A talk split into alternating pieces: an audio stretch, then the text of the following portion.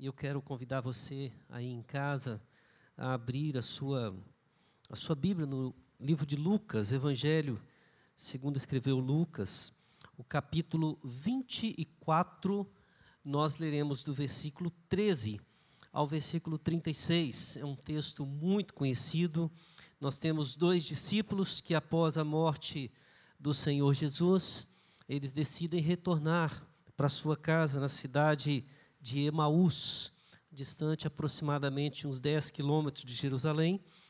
E eles têm uma caminhada muito agradável e com algumas grandes surpresas. Lucas capítulo 24, a partir do versículo 13, diz assim a palavra do Senhor. Naquele mesmo dia, dois discípulos que estavam indo para uma aldeia chamada Emaús, que ficava a uns 10 quilômetros de Jerusalém, iam conversando a respeito de tudo o que tinha acontecido. Enquanto conversavam e discutiam, o próprio Jesus se aproximou e ia com eles. Porém, os olhos deles estavam como que impedidos de o reconhecer. Então ele lhes perguntou: O que é que vocês estão discutindo pelo caminho? E eles pararam, entristecidos. Um, porém, chamado Cleopas, respondeu: Será que você é o único que esteve em Jerusalém e não sabe o que aconteceu lá nestes últimos dias? Ele lhes perguntou: Do que se trata? Eles explicaram: Aquilo que aconteceu com Jesus, o Nazareno, que era profeta, poderoso em obras e palavras diante de Deus e de todo o povo. E como os principais sacerdotes, as nossas autoridades, o entregaram para ser condenado à morte, e o crucificaram. Nós esperávamos que fosse ele quem havia de redimir Israel, mas depois de tudo isso já estamos no terceiro dia desde que essas coisas aconteceram. É verdade também que algumas mulheres do nosso grupo nos surpreenderam indo de madrugada ao túmulo e não achando o corpo de Jesus, voltaram dizendo que tinham tido uma visão de anjos, os quais afirmam que ele vive. De fato, alguns dos nossos foram ao túmulo e verificaram a exatidão do que as mulheres disseram, mas não o viram. Então ele lhes disse: Como vocês são insensatos e demoram para crer em tudo o que os profetas disseram. Não é verdade que o Cristo tinha que sofrer e entrar na sua glória? E começando por Moisés e todos os profetas, explicou-lhes o que constava a respeito dele em todas as Escrituras. Quando se aproximaram da aldeia para onde iam, ele fez menção de passar adiante, mas eles o convenceram a ficar, dizendo: Fique conosco, porque é tarde e o dia já está chegando ao fim. E entrou para ficar com eles. E aconteceu que, quando estavam à mesa, ele pegou o pão e o abençoou. Depois partiu o pão e o deu a eles. Então os olhos deles se abriram e eles reconheceram Jesus. Mas ele desapareceu da presença deles e disseram um ao outro: Não é verdade que o coração nos ardia no peito enquanto ele nos falava pelo caminho, quando nos expunha as Escrituras? E naquela mesma hora da noite, levantando-se, voltaram para Jerusalém, onde acharam reunidos os onze e os outros com eles, os quais diziam: De fato, o Senhor ressuscitou e já apareceu a Simão. Então os dois contaram o que lhes tinha acontecido no caminho e como tinham reconhecido o Senhor no partir do pão. Irmãos, nossa história eh, relata dois momentos muito interessantes na vida de dois discípulos. O nome de um sabemos, é Cleopas.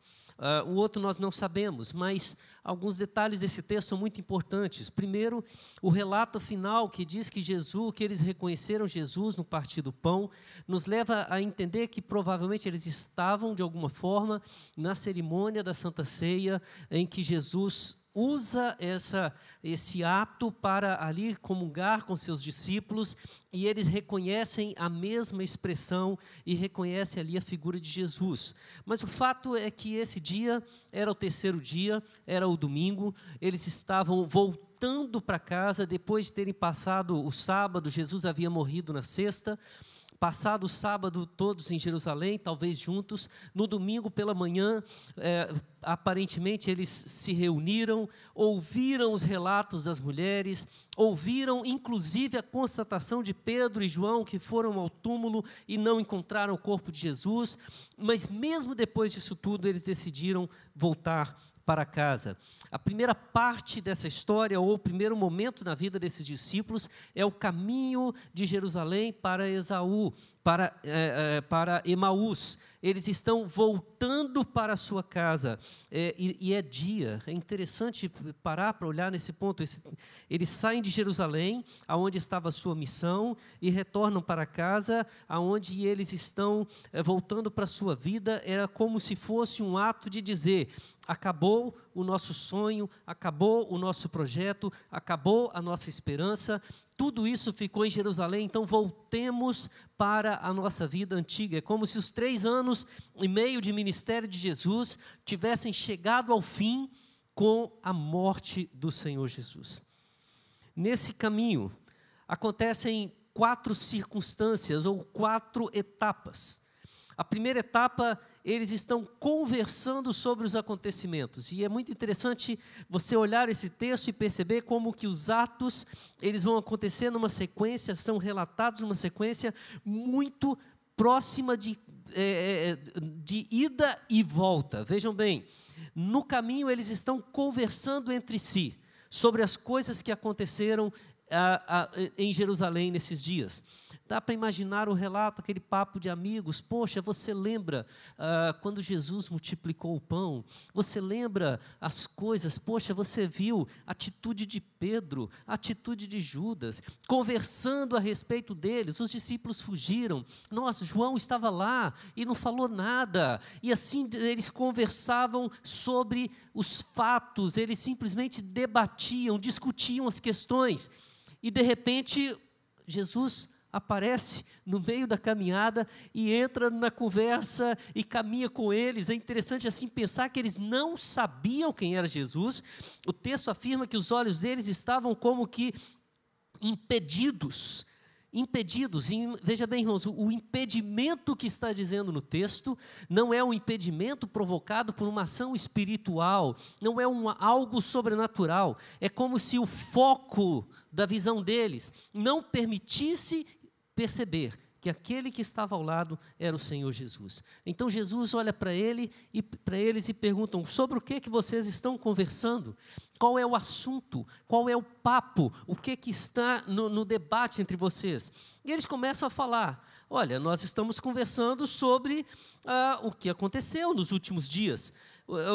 Nós estamos falando sobre o que está acontecendo em Jerusalém."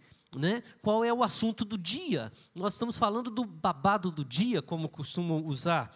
E você é o único que, estando em Jerusalém, não está sabendo o que está acontecendo? E Jesus olha para eles e pergunta: Do que é que vocês estão falando? Do que é que se trata? Eles conversavam sobre os acontecimentos, eles não conseguiram reconhecer Jesus, eles trataram Jesus como um estranho como se fosse um estrangeiro que estava em Jerusalém e não sabia dos fatos, e agora eles explicam os fatos a Jesus. Grava essa sequência. Eles estão conversando sobre os acontecimentos, eles não reconhecem Jesus, eles tratam Jesus como se fosse um estranho e explicam para Jesus os fatos. Quais são os fatos? Nós uh, seguíamos um homem, um profeta chamado Jesus, da cidade de Nazaré, por isso conhecido como Nazareno, um homem poderoso diante de Deus, um, um homem que tinha sinais claros diante do povo da sua autoridade. Só que os nossos principais sacerdotes e as nossas autoridades o condenaram à morte e ele foi morto, e nossa esperança era que ele fosse aquele que iria trazer a redenção para nós. Mas já passaram três dias que tudo isso aconteceu. E a ideia do passaram três dias é: nossa esperança já acabou. E é interessante os destaques que ele fala. É claro, hoje cedo algumas das nossas irmãs estiveram lá no sepulcro, viram e relataram fatos, depois os nossos discípulos foram, confirmaram, mas de que adianta isso tudo se não o viram? De que adiantam fatos, é, boatos, se os olhos não conseguiram ver? Gente, que interessante. Eles estão conversando com Jesus, reclamando que Jesus não está sendo visto, não foi visto pelas mulheres, não foi visto pelos discípulos e não está sendo visto por eles que estão conversando com o Senhor Jesus. Esse primeiro momento acontece durante o dia e imediatamente nós vamos entrar agora no segundo momento da história. O momento que vai inspirar o retorno deles de Emaús para Jerusalém.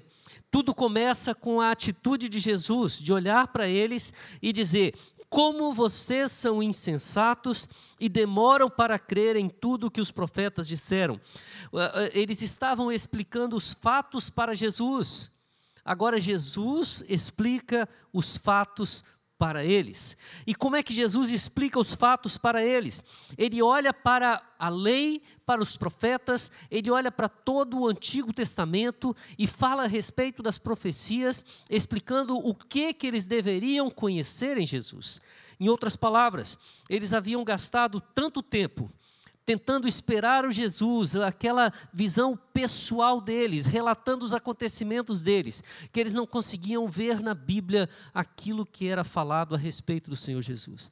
Esperavam talvez um, um, militar que viesse salvar a nação através de guerras contra Roma, talvez um político hábil que pudesse, através de sua extrema capacidade de administrar os conflitos, trazer a libertação para a nação de Israel. Eles jamais esperavam que o Cristo, o vencedor, o Rei o Senhor, seria aquele crucificado que ressuscitaria e assim seria a redenção de Israel. Jesus então explica os fatos para aqueles que haviam acabado de explicar os fatos a Jesus. Ah, eles haviam tratado Jesus como um estranho, mas depois que Jesus explica os fatos para ele, explica na palavra, explica na Bíblia, na Bíblia, chega a noite e eles chegam em casa provavelmente no início do, do, anoitecer. E Jesus diz: Olha, eu vou um pouco mais à frente, mas é interessante como que a mudança de relacionamento deles com Jesus já aconteceu naquela caminhada, talvez ali de umas três horas. Né? Naquele momento, uh, eles olham para Jesus e dizem: Senhor, é tarde, fica conosco, o dia já está chegando ao fim. Ou seja, a noite não é segura para caminhar. Pousa conosco. Observe que aquele estranho, que no primeiro momento havia sido questionado por eles, por ser, além de ser estranho, ter estado em Jerusalém e não saber de nada que acontecia, ele agora fala para esse estranho: hospede em nossa casa. É uma atribuição como se fosse de amizade, uma relação familiar. Eles já começam a ver Jesus como alguém próximo, como um amigo, e eles trazem e Jesus aceita aquela hospitalidade deles e entra. Aí nós vamos ver o terceiro fato da, ida, da volta, não da ida. Porque se no segundo momento eles não conseguiram reconhecer Jesus, agora eles reconhecem Jesus quando ele parte o pão. Jesus está na casa deles, servem a mesa e na hora de, da refeição, Jesus repete os mesmos atos de três dias atrás, quando estavam na Santa Ceia, e ali Jesus parte o pão e distribui entre os discípulos, e neste ato, a palavra de Deus diz que os olhos deles se abriram e eles identificaram Jesus, e eles reconheceram Jesus, e ao reconhecer Jesus, eles imediatamente tomam uma decisão. Jesus desaparece e eles resolvem voltar a Jerusalém. E o caminho da volta agora é um caminho noturno. É interessante porque eles estavam preocupados com a segurança de Jesus de continuar a viagem à noite, mas eles decidem retornar à noite, depois de terem tido contato com o Senhor Jesus e tê-lo visto. Duas etapas. O caminho de Emaús é um caminho em que a conversa dele é sobre os fatos que estão acontecendo. Por isso não conseguem reconhecer Jesus e o tratam como um estranho chegando a explicar para Jesus os fatos que estavam acontecendo. Mas quando Jesus é, mostra os fatos verdadeiros, através da palavra, explicando-lhes o que não, não o que havia acontecido naquele fim de semana, mas explicando-lhes o que toda a história veterotestamentária anunciava a respeito deles. Aquele estranho se tornou familiar, foi convidado a entrar em sua casa, e uma vez em casa, ele foi reconhecido como o seu Senhor, o seu Salvador, e diante da presença de Jesus, a missão que eles tinham, que estava em Jerusalém, voltou a ser é, voltou a ser acesa e eles já não se importavam com a noite, já não se importaram com a noite e retornaram naquela mesma hora, talvez chegando quase meia-noite, ao encontro dos discípulos que estavam reunidos. Felizes, já tinham também encontrado com o Senhor Jesus, jubilosos, e eles terminam contando aos discípulos os últimos acontecimentos, não os de Jerusalém, mas os de Emaús. Irmãos, o que, que aconteceu durante essa caminhada? A ação de Jesus durante essa caminhada é uma ação extremamente importante para a nossa vida. Especialmente esse tempo em que talvez muitas pessoas estejam é, atravessando situações semelhantes a desses discípulos. Pessoas estão na caminhada, talvez desistindo dos seus projetos, desistindo da sua vida, desistindo das suas, dos seus sonhos e muitas vezes vendo que a esperança acabou. Muitas vezes hoje nós comentamos, de vez em quando alguns falam como é que será a igreja após o fim da nossa pandemia, e a gente fica perguntando como é que vai ser a pessoa, como é que vai ser o outro, e a gente quer saber quantos que vão estar presentes, é, quem vai desanimar, quem vai esmorecer, quem vai fortalecer, e eu fico pensando na nossa vida como discípulos. A ordem de Jesus antes uh, dele partir foi: permaneçam em Jerusalém até que do alto sejais revestidos. Este, antes, estes, antes mesmo de ouvir essa ordem, já haviam desistido, já estavam retornando e não estavam preparados para receber o poder do Senhor para ser abençoador na vida de outros. Pelo menos cinco atitudes de Jesus são vitais para que nós, como igreja, cultivemos e desenvolvamos para que possamos abençoar pessoas durante essa caminhada. Assim como Cristo esteve na caminhada junto com esses discípulos, nós somos chamados para nos preparar para estar na caminhada de muitas pessoas, de andar com essas pessoas. E a primeira atitude que nós vemos nessa caminhada de Jesus é que ele, vendo aqueles discípulos retrocedendo, retornando para casa, conversando sobre os fatos sem ter ciência dos fatos. Jesus simplesmente se aproximou e caminhou com eles.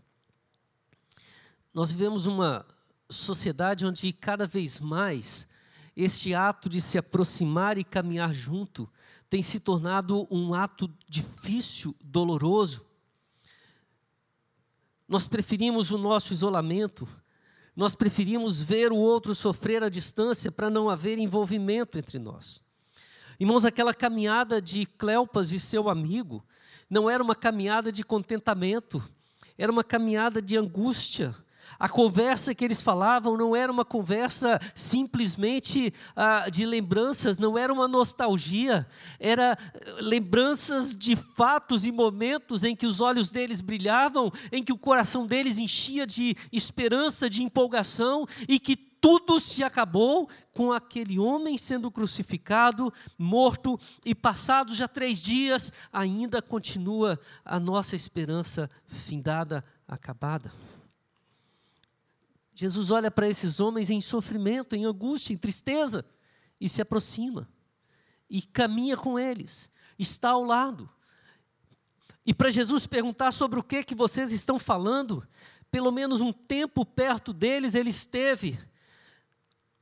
Jesus se aproxima no silêncio, Jesus se aproxima sem fazer críticas, Jesus se aproxima sem dizer ah, se a qualidade da vida espiritual deles é boa ou é má, se eles estão certos ou se estão errados, Jesus simplesmente se aproxima e ouve.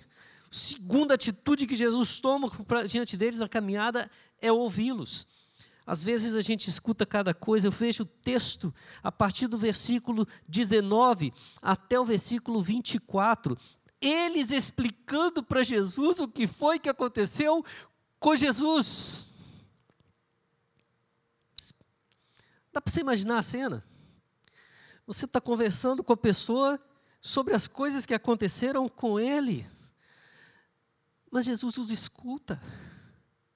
Jesus os ouve de forma silenciosa até o fim.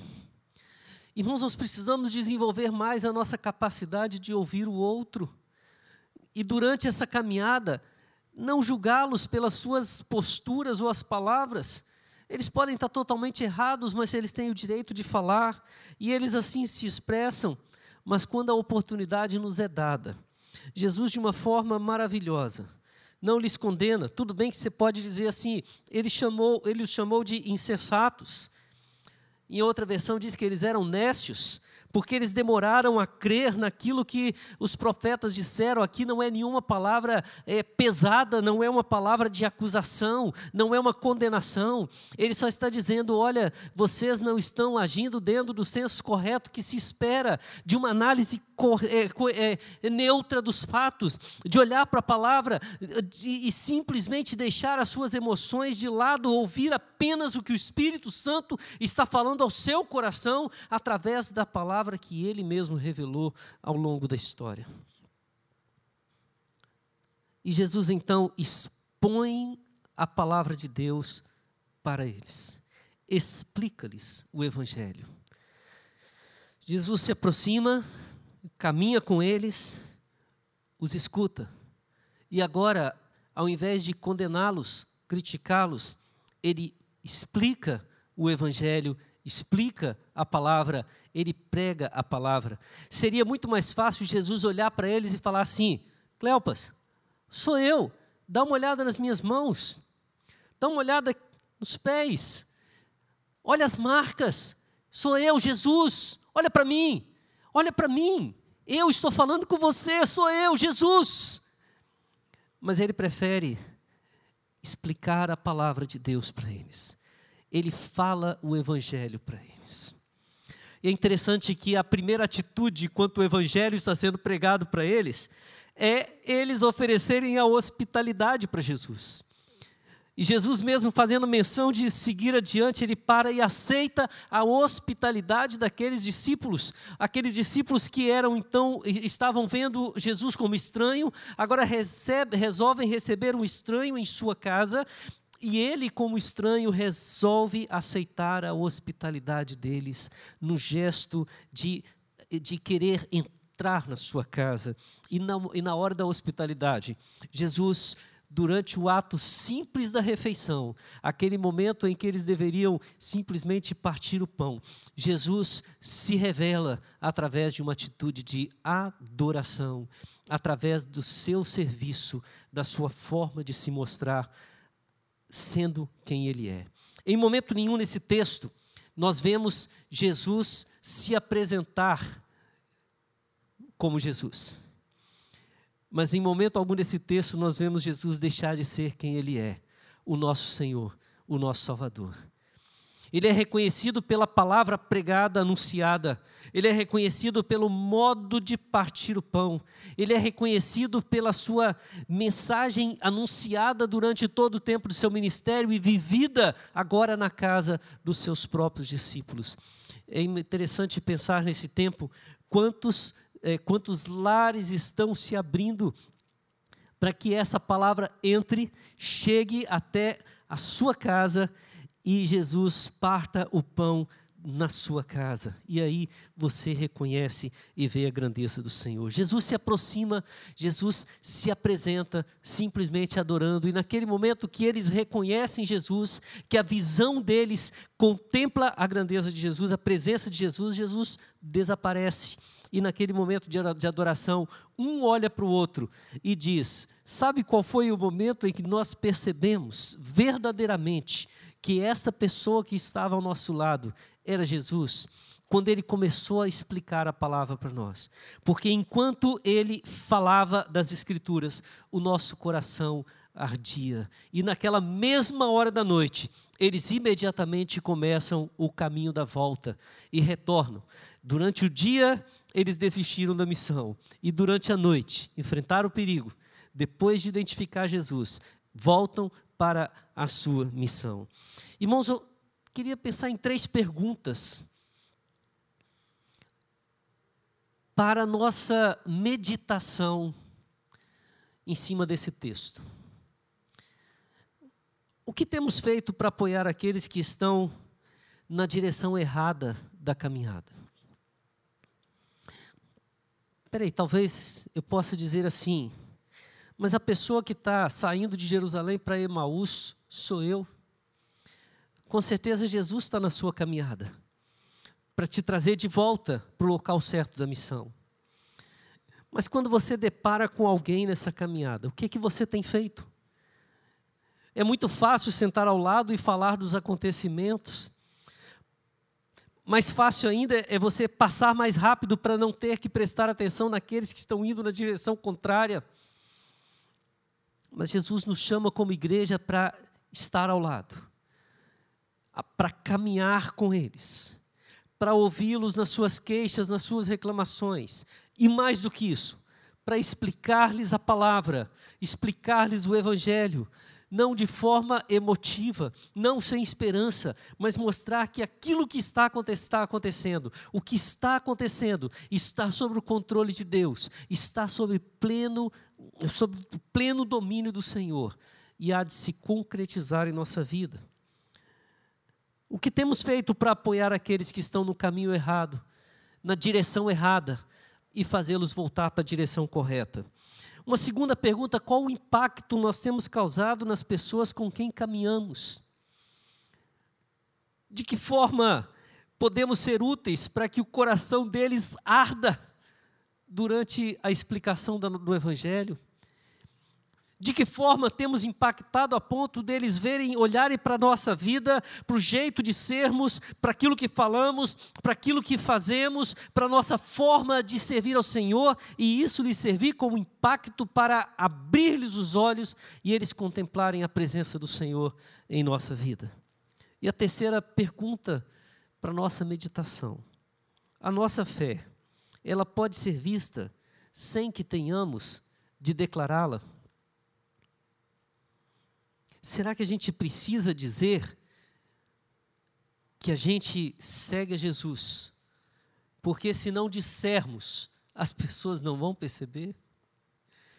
Será que as nossas ações de fato falam tão alto que as nossas palavras se tornam desnecessárias? Claro que vamos falá-las, mas será que a nossa vida fala mais alto do que aquilo que nós falamos? Há coerência entre o que cremos e o que vivemos. A fé declarada se transforma em objetiva quando somos desafiados a colocá-la em prática.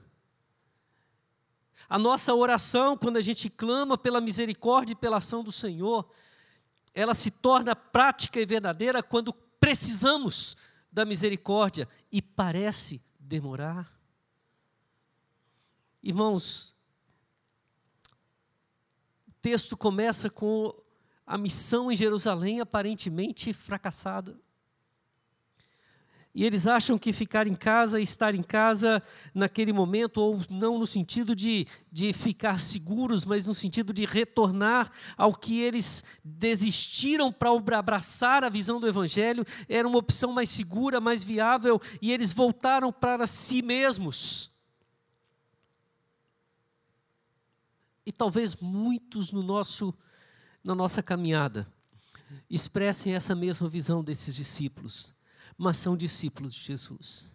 São discípulos a quem nós somos enviados, como Jesus compareceu nesse caminho, para chegar perto, andar com eles, ouvi-los, deixá-los falar, mas não ficarmos calados, expor o Evangelho sem acusar, sem fazer crítica, mas mostrando através do nosso ser, da nossa vida, da nossa, do nosso estilo de adoração, o jeito como servimos a Deus, que o Senhor está presente, que a missão não morreu, Jesus não morreu, Ele está vivo, ressuscitou, ele ainda é a nossa esperança, e a nossa esperança não está em Emaús, a nossa esperança está em Jerusalém, e essa esperança está tão viva e é tão poderosa que nem os perigos de uma caminhada noturna me impedirão de voltar, estar junto com os irmãos e poder declarar a grandeza da visão do Senhor ressurreto, vivo, poderoso. Então, meu irmão, eu quero repetir essas perguntas para sua meditação.